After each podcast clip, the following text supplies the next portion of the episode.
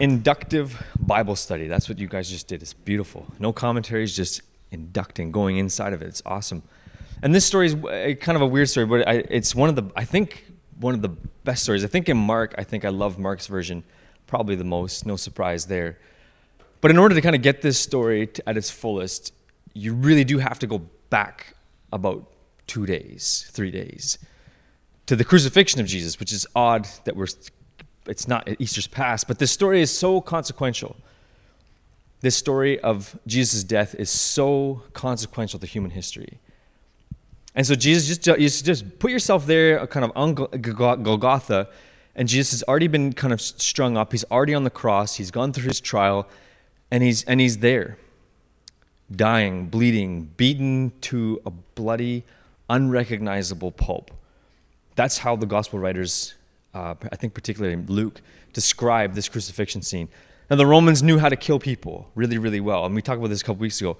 The Romans knew how to do this. They were they're, they're expeditiously great at killing people.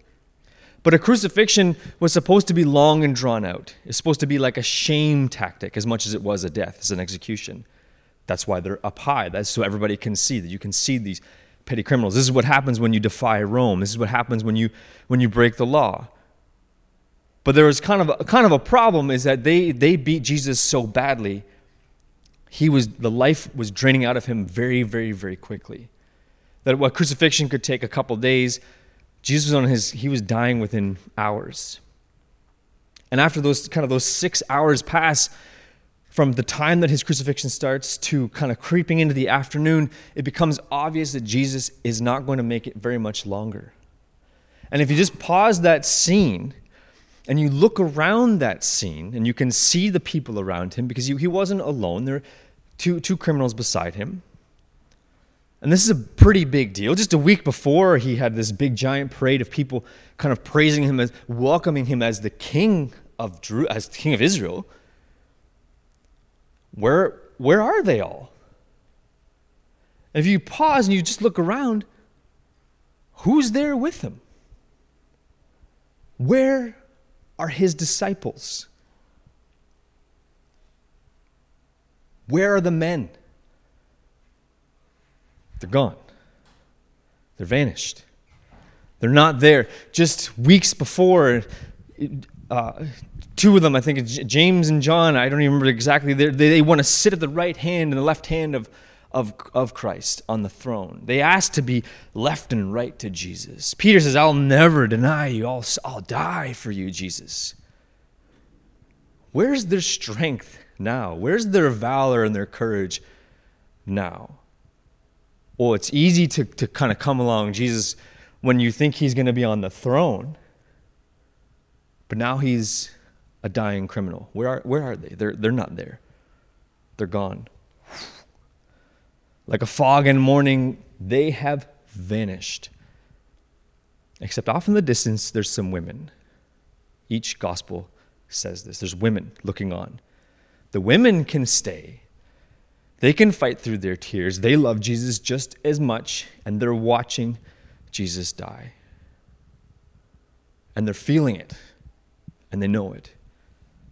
And as Jesus kind of cries out, and you can read this in, in, in whatever gospel you want, as Jesus cries out his last breath, and he cries out to the Father, and he says, You've abandoned me. Where are you, God?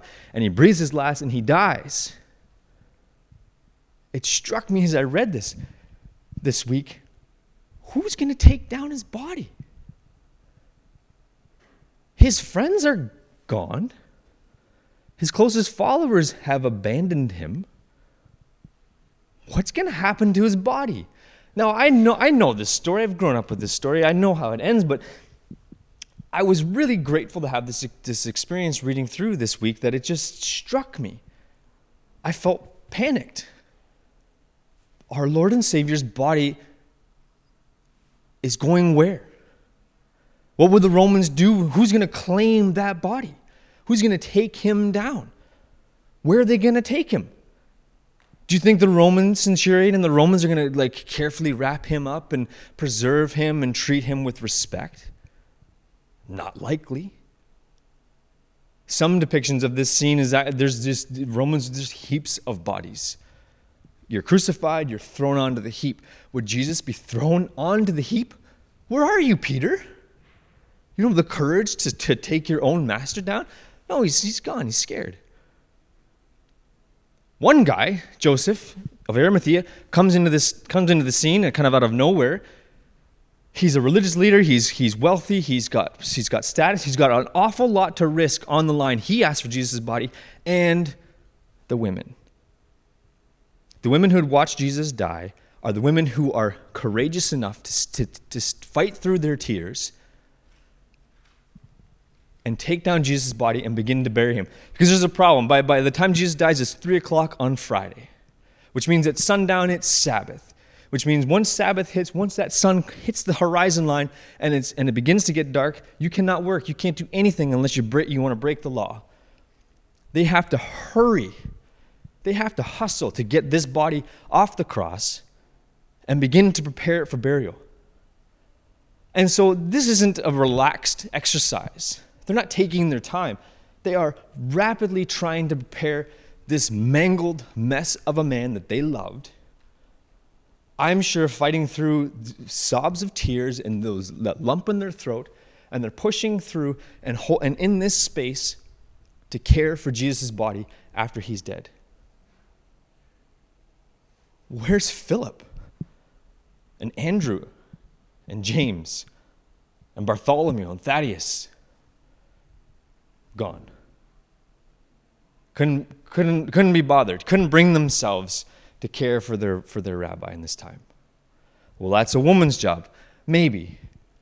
But they're not even there to help physically move Jesus off the cross. It's an old guy that they don't really know who takes responsibility. And he, he goes off to Pilate and he's haggling and trying to barter with Pilate to make sure that, that he, can, he has a place for Jesus to go. He's got a tomb for Jesus to rest in, that he will take care of the body. But yes, there's a lot of suspicion. There's a lot of fan, there's a lot of fanfare in this city. Now the disciples had Caiaphas and the high priest really known the state of the disciples' mind, they may have thought differently.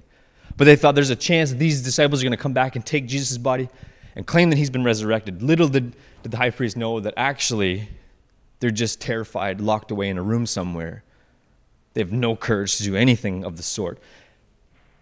And so Pilate says, okay, well, we're going to put, guards on this tomb so that nobody can take this body.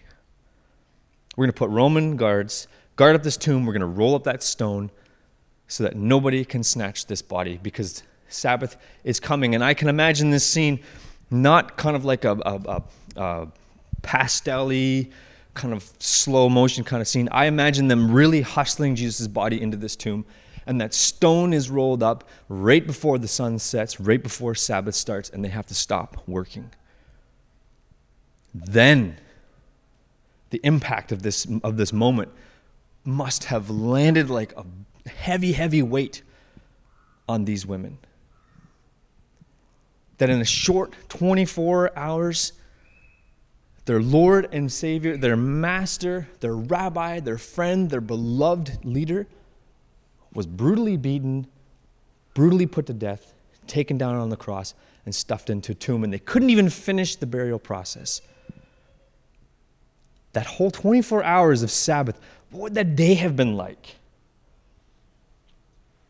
As they just sat with their feelings. How could they look across the table to the other disciples without feeling like, where were you?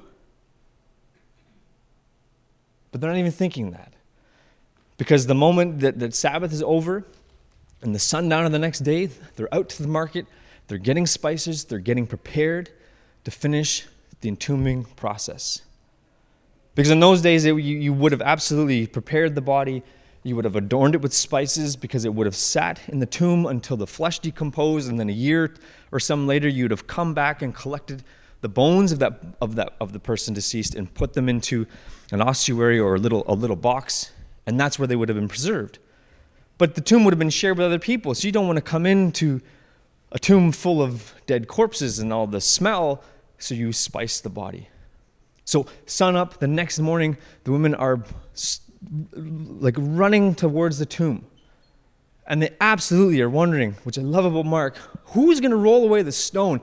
Now, I read in a commentary, this is so great because I, have read this so many times. It's like, well, of, of course, they're, you know, Mary, mother of Jesus, she's probably frail and old. She doesn't have the strength to roll over a big giant tomb. It makes sense. No, I think Mark is implying, where are the disciples to roll away the stone? They weren't coming with the men who had the strength, these strong, brute fishermen to roll away the stone. They're going to meet the Roman guards. They're assuming they're going to have to, like, fight their way in to even finish this process. Who knows what they're going to be met with when they're met by these Roman guards? And they're thinking, who's going to roll away the stone for us? Because none of the men have come. The strong men didn't have the courage to come and roll away the stone for us. And here is where you all picked up the reading. Where are the disciples? They're not there. Who shows up? The women. The women. Each gospel names a couple. I think Luke says there's many women at the graveside, and there's I think three. I can't remember. Don't quote me. Some quote Mary, mother of Jesus, Mary Magdalene, Salome. You can infer that that there's more than one. There's two to four to who knows how many women have come to the tomb to finish off the entombing process for Jesus to, because they want to treat him well. Where's the funeral for Jesus? Where's the send off for Jesus? This is not how a Jewish funeral was supposed to go.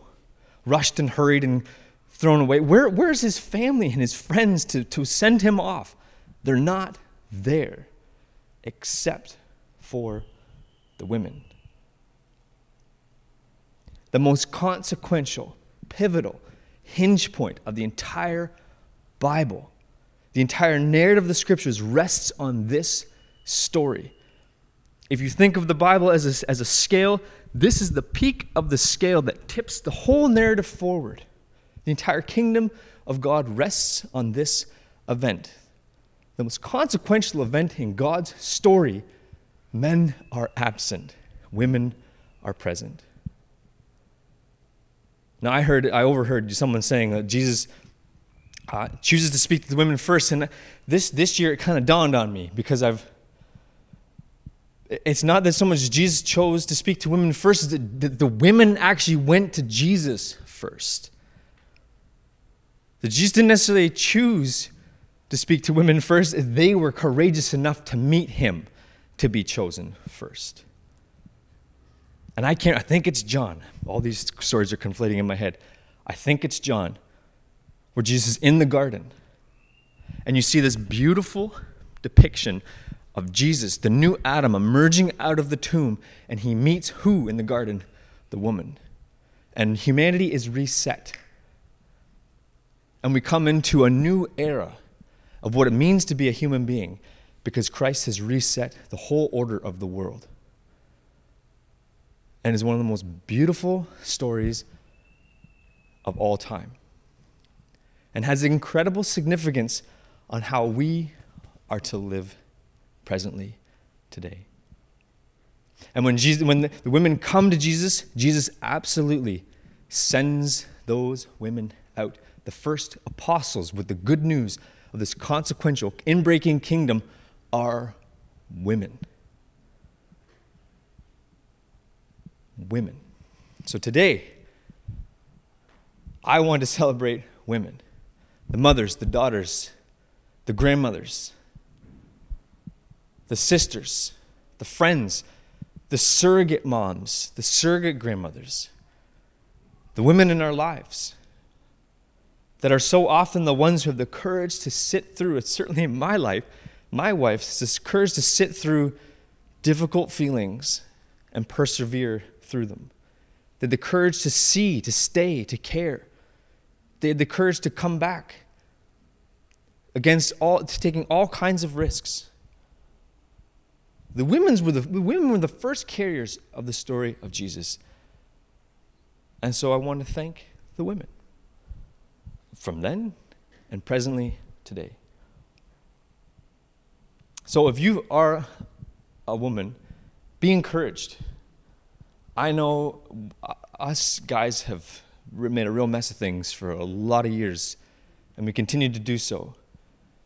And what was really great, what I really loved, uh, I'm going to share, I think it's a really good thing that I did this day because at youth, we did this, and you know what? None of the youth said, none of the kids said. None of them highlighted the women in the story. So I heard several groups highlight the women in the story. None of the kids did. It didn't stand out to them. And I thought it was beautiful that they live in a, they're beginning to live in a world where, where the world is, is becoming more and more like Jesus. And that may scare some of you because sometimes you look at the world and say, wow, that is not the case at all. Why do we keep telling this story? Because this story continues to reshape the face of the world. That this story actually makes space for new ideas, for good, wholesome, godly, inbreaking kingdom ideas. And we will never, probably ever figure it out properly. But our job is to keep trying, keep doing what you did this morning, going into the scriptures and being, and being liberated through the Spirit as you read them. So thank you, women. Give yourselves a pat on the back. And men, boys, whoever's watching, love your women today because they definitely, absolutely deserve it. So happy Mother's Day. Let's, let's pray. Thank you for participating in that uh, uncomfortable exercise. You guys are brilliant. It's great. Jesus, we thank you so much. We thank you that uh, you didn't stay dead on a cross. I heard one group uh, re- reference the idea of someone coming back to life, that this is just totally um, mind blowing, mind bending, paradigm shifting stuff that uh, no one expected. No one saw coming, even though you, you warned them so many times. And this story doesn't make a whole lot of rational sense. It doesn't make a whole lot of scientific sense. But it makes all kinds of kingdom sense. And so, Jesus, I thank you that this, this event that transpired, this thing that happened, has reshaped the face of the world. And Jesus, forgive us for all the ways that we err and that we, we veer off course and that we lose our way and that we're blinded by power and greed and, and, and structures that feel more comfortable to us. Forgive us for the ways that we have, have dropped the ball, that we've, we've forgotten the, the magnitude of this story, the magnitude of your impact in the world. Jesus, help us to see. Help us to remember. Jesus, we thank you that uh, you, your spirit uh, was so alive and present. And we thank you that the, these women went to find you that day. And that you sent them out first and made that uh, really hit home this morning. And we thank you for all the women in our lives, our moms, our grandmas, our, our aunts, our nieces, our, our surrogate moms, the moms that uh, want to be moms, the moms that can't be moms, the, the women who uh, are mums to other kids, that we can just celebrate this interweaving of generations through, through womanhood. And we thank you for all the women in our lives. We pray now that we would have uh, a wonderful afternoon uh, filled with broccoli and steak. In your name we pray. Amen.